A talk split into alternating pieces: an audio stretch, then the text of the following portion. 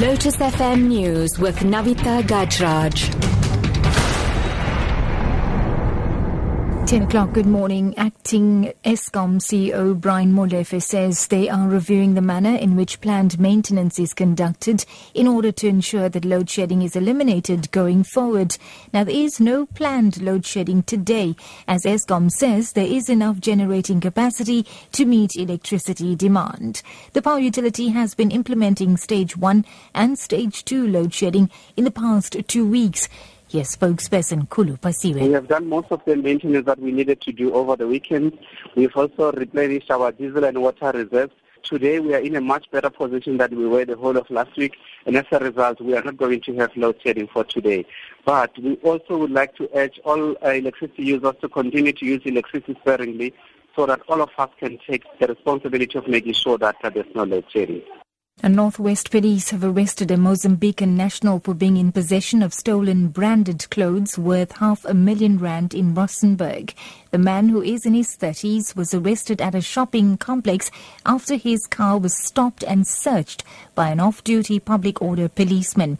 A police spokesperson, Paul Ramaloko, says a massive manhunt is underway for two of the man's accomplices.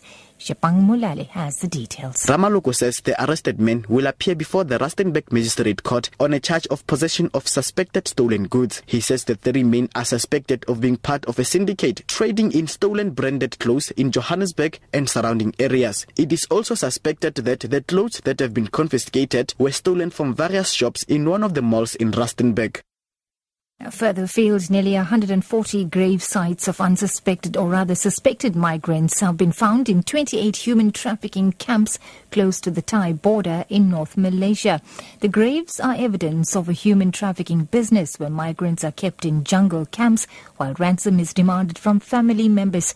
is the BBC's Jonathan Head. Nearly all of the thousands of migrants crossing the Andaman Sea in recent years have been trying to reach Malaysia, where they hope family support and jobs await them. But most of the anti-trafficking activity has been in Thailand. Now the Malaysian police say they've found nearly 140 graves, which they believe contain the bodies of migrants who died while being held in captivity. The Malaysian Prime Minister Najib Razak has expressed his deep concern over the discovery and vowed to bring those responsible to justice. In wrapping up, prominent jailed Venezuelan opposition leader Leopoldo Lopez has announced he's gone on a hunger strike, demanding freedom for political prisoners. In a video leaked from prison, Lopez called for an end to censorship and for the government to set a date for parliamentary elections. He has been in prison for over a year after he was accused of inciting violence during protests last year. The video was uploaded on YouTube and tweeted by his wife Lilian Tintori. Lopez has urged Venezuelans to join peaceful marches next Saturday for peace and democracy. We want to call for a demonstration, a strong, massive, peaceful demonstration without any kind of violence in the streets of Venezuela next Saturday. Let's come out holding hands and show that we are on the side of change for Venezuela. Let's go out for peace and democracy. Let's not lose hope.